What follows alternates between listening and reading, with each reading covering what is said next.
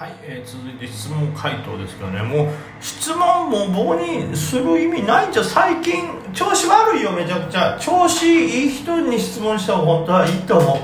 調子僕は悪いってことはですよ。つまり今の僕の手法とかえー、なんかテクニックはあんまり通用してないってことですかね。逆に今あんまり僕の今までの手法っていうのをね考えない方がいいのかもしれないなとも思ってるんで僕も作戦変換の時期ですから、まあ、あんまり今の質問の答えがね当てにならないかもしれない、まあ、一応その作戦を変えていくということも踏まえながらえー、ちょっとお答えはしていきたいと思いますけどなんかねもっとバリバリにできる投資家、まあ、結局ですけどその投資家手のひら返しが得意というのもねそれぐらいのスピード感が必要ということですからいっそ本当ねその時調子いい投資家の方々にポンポンって聞く方がね良かったりもしますからね。そういうその時乗ってる人がその試合の時に一番最も良いトレードができてるんでだから僕もちょっと他人を参考にじゃないですけどまあ参考というかこういうトレードをしてる人が調子いいんだなってことをねちょっと,、えー、ともう一回ねちょっと洗い直しですね。じゃあその人の手法はなぜ調子がいいんだってことを分析しつつ、え、自分もそれにちょっと寄せるじゃないけどそういういいところを取り入れていこうかなとは考えておりますんでね。はい、えー、続いて DJ 特命さん、あ、特命さんというかもうみんな匿名やから、匿名に関しても読まなくてもいいですよね。はい、えー、いつも参考になるラジオありがとうございます。いや、もうならんのや、これが。はい、3月後半に IPO が数多くありますが、上場前の IPO には公募価格、VC、業務内容、業績、発行株数などいろいろチェックする項目があって、結局何が大事なのかよくわかりません。梅木さんは上場前の IPO ではどのような点に注目されますでしょうか、えー、私は IPO に当選経験がないのですが、私、梅木さんは当選されることがありますでしょうか？ということでですね、えー、僕自身まず IPO の当選経験はないです。基本的に IPO セカンダリというか、いわゆるね、上場して、えー、初値がついてからのトレードが多いと。で、どっちかというと、今まで一番多かったのは IPO、えー、まあ、初値成立します。それから下がってもう一段反発するときに狙うというトレードが一番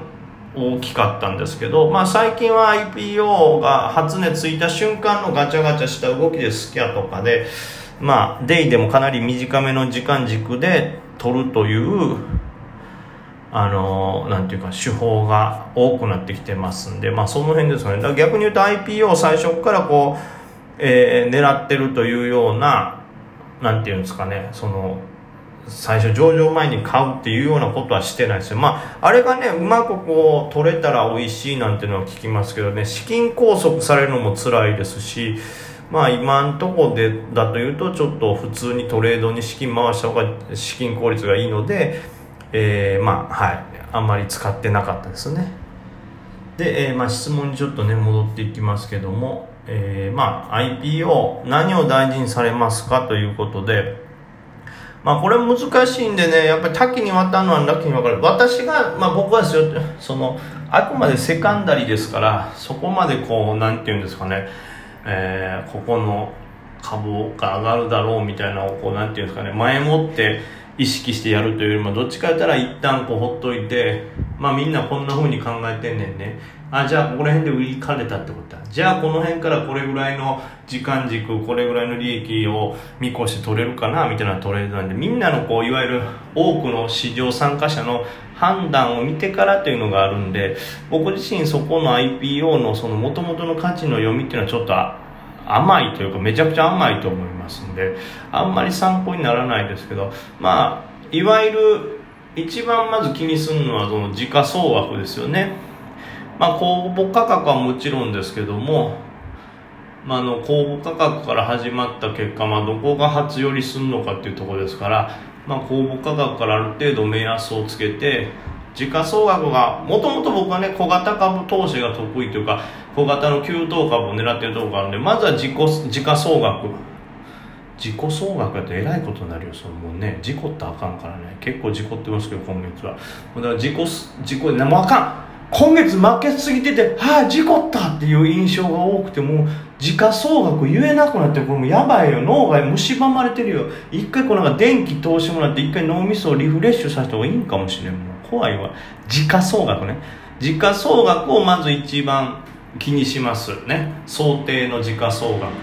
まあ小型給湯系に比べたら多少大きい時価総額でも IPO は動きが出やすいんで、まあ、狙うのは狙いますけど、まあ、あまりにも大きいとね IPO のうまみがないような動きになってしまうんで、まあ、時価総額はある程度気にしますよみたいな。まあ500億円以下がいいですよね。500億でも大きいなと思うぐらいですから、まあ、だからといってあんまり小さいところもそうそうないですから。まあ、500億以下ぐらいの時価総額がいいかなと思って見てます。で VC、まあ、ベンチャーキャピタルというやつですよね。まあもともとその株を上場する前に投資してた企業で、まあ、上場したことによってねその人たちはもともとある程度の株をね保有してますからそれをこう、まあ、当然ベンチャーキャピタルは儲けるために売却をしてくるんですけどもその売却をしてきた時にどれぐらいその株価が下がるかというのは非常に大事なことでいわゆるロックアップといってベンチャーキャピタルが上場後にすぐにバッて売られないように上場ゴールとされないように例えば半年間ロックアップついてますよとかね半年間はそのベンチャーキャピタルである大株主の売り振ってこないですよみたいなことはが書いてありますけど、まあ、ロックアップもやっぱ大事ですね。やっぱりねロックアップない VC とかだといきなり初日とかにガッツン振られたらもうそこで上がれないです。しいわゆる大株主売りですからすごい半端ない枚数ですから今までならこれ上がるチャート反発するチャートだなというところは容易に売り崩されるぐらいの売り降ってきますからはい。VC のロックアップはやっぱ気にしますね。でまあ業務内容これも当然気にします。はい。やっぱりこれだから細かい業務内容で、まあ、人気が出る出ないっていうことまあうん、そうね、細かい業務内容というよりもみんながなんか興味持つ上がりそうっていうテーマかどうかみたいな。なんかまあまあもう全てじゃないですけどなんか分からんけど例えばなんやろうね。うんまあ今ちょっとコロナ前とかやったら普通のまあもうその頃には上場する会社あんまないでしょうけどやっぱりその当時にイベントのコロナ禍でイベント関連とかなんかレンタルオフィスみたいなのとかってやっぱり厳しいでしょうから。である程度コロナが、ね、広がってで後のクラウド系とか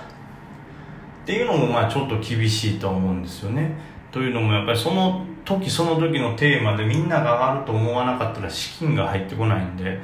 なのでまあもうまさに今ある程度旬であるとか、まあ、ライバルも少ない会社でこれ狙えるんじゃないかなっていうような事業をやってるっていうようなところは人気が集まりやすいですから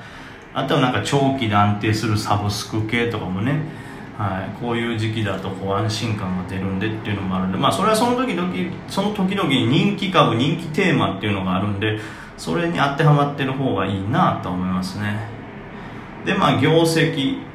まあね業績がこんな難しいんですけど極端に言うとあんま意識してないですかね、まあ、上場に向けてっていうことですから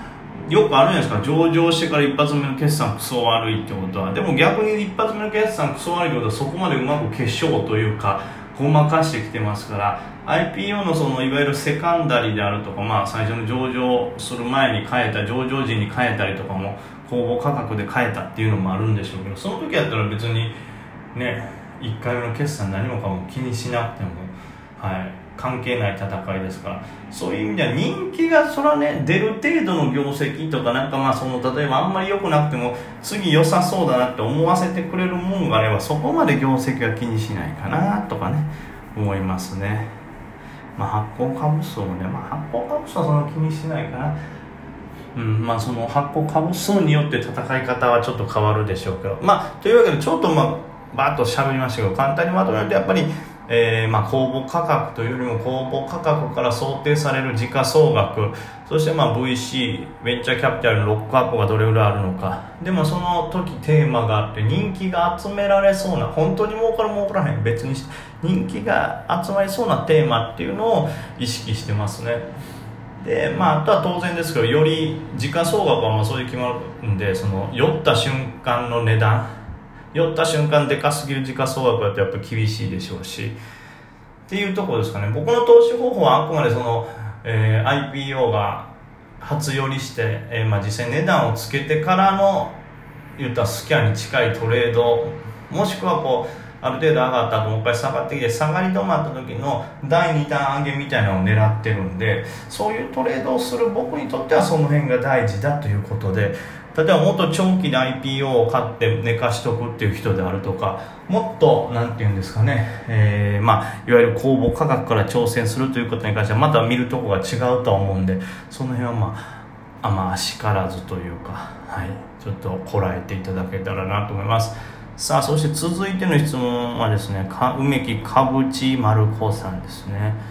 もうこれは読まない予定でございましたけどまあいいでしょう。まあツイッターの固定のツイートの梅木さんが描いた絵なのですが味があって素敵な絵ですとありますけどこれは僕の、えー、トリオを組んでるですねお笑いトリオを組んでる相方のヤギちゃんといういるんですよ。大きい女の子がいるんですけども。まあ、八木ちゃんもともとその漫画家になりたかったっていうのもありまして、まあ、今実際「週刊スパ」の方でね、えー、あの連載してます。自分のこのぽっちゃりの日々をなかなかこう出会いがないコロナ禍で大変な状況みたいなとかを